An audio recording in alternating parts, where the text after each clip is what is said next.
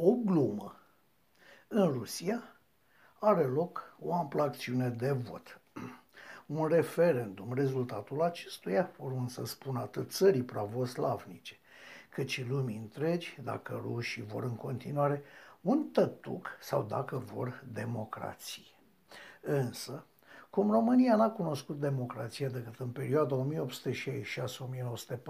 1866-1947, adică circa 80 de ani, și chiar și ăștia cu sincope, iar lucrul se cunoaște în dezvoltarea și reacțiile societății, nu mai există niciun fel de curiozitate în legătură cu Rusia, care din domnia țarilor de sânge a trecut direct sub domnia țarilor roșii.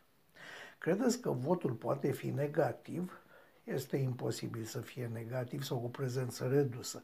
Tocmai de aia se votează timp de o săptămână. Un vot negativ ar fi un vot anti-Putin.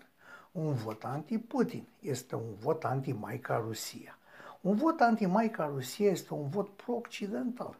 Un vot pro-occidental este un vot dat americanilor și NATO. Așadar, este un vot trădător. Există ruși trădători? Eh, poate acolo unul, doi spioni fugiți la americani, dar în rest, toți își iubesc țara și fac oricând orice pentru ea. În fraza de mai sus stă explicația diferențelor dintre Occident și Orient. Dacă n-a pus drepturile omului depășesc de multe ori interesul național, în răsărit, omul este o simplă rotiță în angrenajul statului, care nici măcar nu este perceput ca totalitar, ci ca un părinte grijuliu. Cum este mai bine? Cum preferați? Educația din cele două sisteme pune evident în imposibilitate relația cordială între cei crescuți cu Miorița, Ciprian Porumbescu, Baltagu și Meșterul Manole și cei educați cu Agatha Christie, Saramago, Cui și Pink Floyd în plus față de cei de mai sus.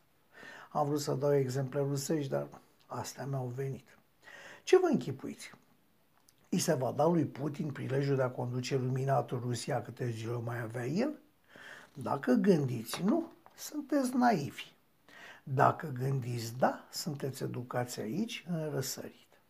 Dacă nu vă interesează, ci vă doare mai mult de poluarea aerului pe care respirați și a apelor, de tăierea pădurilor, de cruzimea arătată a animalelor sau de curățenia orașelor, sunteți pe calea cea bună. Sunteți pe drumul de la răsărit la apus. Sunteți probabil în momentul în care veți face pasul spre civilizația de tip occidental. Mi se pare exagerat? Nici gând. Închipuiți-vă că cineva la un interviu lui, să zicem, Dragnea, și că acel cineva ar încerca să-l transforme pe fostul rege al teleormanului din agresor prădător într-o victimă inocentă. Vedeți cu ochii minții o asemenea întâmplare la o televiziune din România? Da, o vedeți cu siguranță.